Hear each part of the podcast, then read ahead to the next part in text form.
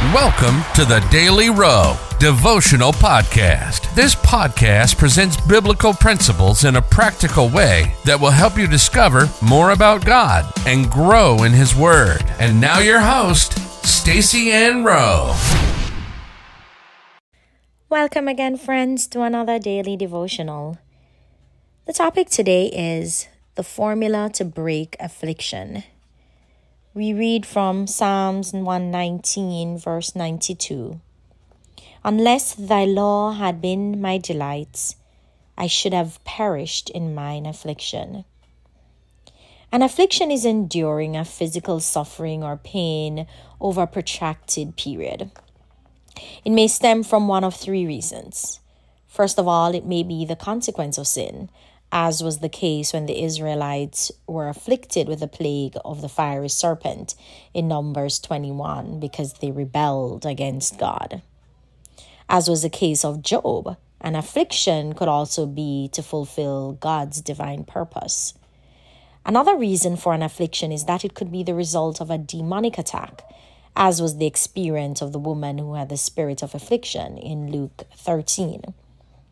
The good news is that regardless of the reason for the affliction, it can be broken. The three examples cited earlier are proof, since in all those circumstances the affliction was broken. The formula to breaking affliction was given to us in Psalm 119, verse 92. David testified that unless he had delighted in the laws of God, he would have died in his affliction. What David was revealing was that affliction is broken by applying the word of God. His revelation is consistent with how the three bouts of afflictions alluded to earlier were broken. To break the plague of the fiery serpent, Moses applied the word of God and made a brazen serpent and lifted it up high so that the people could look at it. Interestingly, the brazen serpent that Moses made also represented Jesus, who himself is the Word.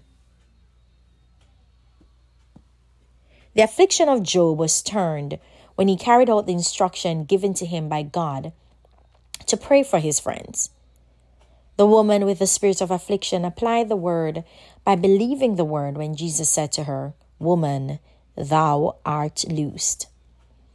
Affliction is not broken by worrying or talking about the problem. It is broken by consistently applying the Word of God to our situation.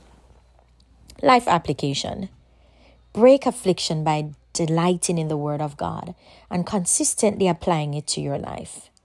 Let us pray. Lord, help me to implement the strategies that you have given to break afflictions in my life. In Jesus' name, amen.